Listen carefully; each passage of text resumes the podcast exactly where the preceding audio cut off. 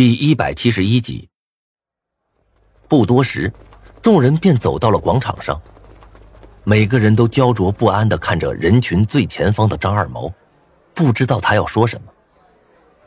之前他和林东贤吵架的内容也迅速在人群中流传开来。我的天，之前拍摄这部电影的人真的全部都死了？太邪门了！杀人犯还没找到，怎么好端端的又多出了个女鬼？哎，不拍了不拍了，就算得罪张导我也不拍了，老子的儿子明年就要出生了，我还是多给他积点德吧。看，是无名，他不是有道具吗？怎么还会被女鬼缠住了？人们窃窃私语着，脸上布满了惶恐的表情。待到人齐了之后，张二毛对着台下众人高声道，今天我之所以把大家叫过来，是有件事要跟大家说。人群中的骚动逐渐停止了，大家都踮起了脚尖，急切地望着前方的张二毛，不清楚他要说些什么。结果下一刻，张二毛忽然将身子弓了下去，对着众人鞠起了躬。我被他这动作吓了一跳，惊道：这家伙到底要干什么？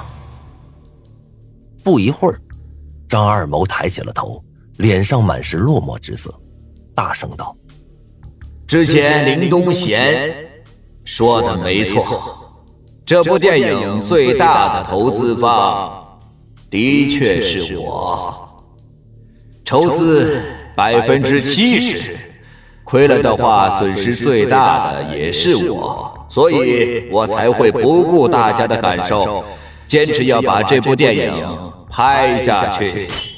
什么？人群中传来了一阵惊呼声，不少人脸上涌现出了愤恨之色。为了自己的钱而不顾众人的性命，张二毛确实过了。不过，我们班的人却对这个消息没多大兴趣。张二毛是赚钱还是亏钱，跟我们压根一点关系都没有。我们要做的只是玩完这场游戏而已。停顿了一会儿，张二毛接着说：剧组里的杀人案件我也早就有所预料，因为这个杀人凶手我很熟。然后他望着台下的众人轻声吐露道：杀人凶手其实就是我。场面一下子安静下来，每个人的脸上都残留着不可思议的神情，大家好像全部都变成了哑巴一般，一句话也说不出来了。台上的张二毛却依旧自顾自地说着：稍后我便会去自首，但是我希望你们可以把这部电影拍完，从始至终剧组里边没有鬼，有的只是我这个杀人犯罢了。现在我走了，你们依旧可以继续拍下去。说完，张二毛便转身朝自己的工作室走去。原本对他暴跳如雷的林东贤此刻却急切地开口了：张二毛，你这么说是什么意思？张二毛身子顿了一下，却没有回头，也不再理会身后的众人。我大急呀，没想到事情竟然会搞成这个样子。如果张二毛真的去自首的话，那么我们的游戏便没法完成了。届时，我们班所有的人都会死。这种情况肯定是不能发生的。正当我急切之时，一旁的苏洛言却快步走上前去，一把抓住了张二毛的袖子，缓声道：张导，就算您杀人了，也肯定是为了这部电影能顺利的拍摄吧。既然您已经付出了这么大代价，为何不把这部电影拍完再走呢？张二毛震惊地望着他，张大了嘴巴，没有说话。苏洛言的脸上涌起了一丝病态的红晕，他再次说道：您放心，凭借苏家的本事，我敢保证，10天内您绝对不会被强制押送到警局去的。就算下面这些人报警也没有用，你所要做的便是将这部电影拍完就好了。他在吹牛，这是我心里涌现出的第一个念头。然而看到苏洛言那认真的双眼之后，我的心却忍不住颤了下。这家伙可能没在开玩笑。张二毛瞳孔一缩，挣脱了苏洛言的手。杀人偿命，这本来就是天经地义的事，我已经不想被自己的良心折磨下去了。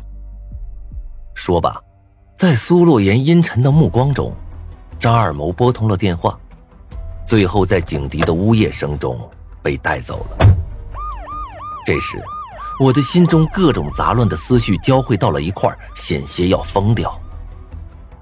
为什么？这到底是为什么？张二毛绝对不会是杀人凶手，这是我深信着的。他现在是名满天下的大导演，怎么可能会做杀人这种糙活？这纯粹是老寿星上吊嫌命长啊！而且他压根就没有杀人的理由啊！既然如此，他为什么要当着这么多人的面说自己是凶手呢？这家伙疯了吗？而且从那血字来看，张二毛明显和我们一样是受到了威胁的那类人。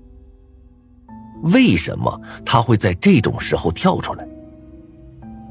我之前所有的猜测都被张二毛的这一出给搞糊涂了。从进入这个剧组开始，我就发现我的生活好像扭曲开来，一切变得不正常了。到底是哪里搞错了？这个世界难道疯了吗？这时啊，身边的王笑笑低声对我说道：“无名，现在怎么办啊？张二毛被抓走了，我们的游戏不就相当于失败了吗？”我摇头，并没有。张二毛只是被抓起来，但是电影的拍摄周期是1个月，现在还有20多天，只要在这期间内完成拍摄，我们的任务就算完成了。可是他现在已经被抓走了呀。那就把真正的凶手揪出来。不搞明白这剧组所发生的事儿，只是被动接受的话，我们就输定了。我望着前方，坚定地说出了这句话。晚上，黑漆漆的天空下，大地失去了最后一抹光彩。教学楼如同一头沉睡中的巨兽，安稳地立在那儿。我深吸了一口气，打开手电筒，缓步走在空荡荡的走廊上。此刻周围一片黑暗，当我路过那些窗户的时候，心里总会一颤，生怕下一刻就会有恶鬼从里面飘出来。待我走到最里面的一间教室时，我的背心已经被冷汗湿透了。推开教室的门，我深吸了一口气，走了进去。这里是电影的主要拍摄地，也是剧本中恶鬼所在的地方。剧本里，那个变态父亲为了复活自己的女儿，将自己的所在班机中的黑板后面凿了一个大洞，将女儿的遗体放在了里面。我慢慢走上前去，咽了一口唾沫，凑到了黑板面前，用手指轻轻地敲击着。敲击声在教室中回荡着。我目光一凝，倒吸了一口凉气。黑板后面果然有问题。黑板后面如果是实心的话，那么声音应该是厚重的，没有之前这么飘。是道具组的人挖掘好的，还是这里面本来就有问题？我心一动，想要拆开看看，但是勇气却在逐步消失。一想到剧本中对于女鬼面貌的描写，我的心就忍不住地打起了退堂鼓。算了吧，还是等到天亮之后，众人一起来吧。我这样劝说着自己，然后环顾教室，低声道：“出来吧。”黑漆漆的教室里，声音在不断回荡着，但是却始终没有另一个人回答我。我深吸了一口气，再次喊道：“出来吧！”依旧没有人。正当我满心失望之际，一个血色的手印忽然在黑板上缓缓地浮现出来。我紧紧攥住拳头，竭力不让自己叫出声。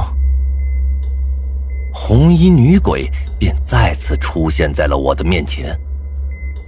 看着那双没有瞳孔的白色眼球，我的腿在不住地打着颤。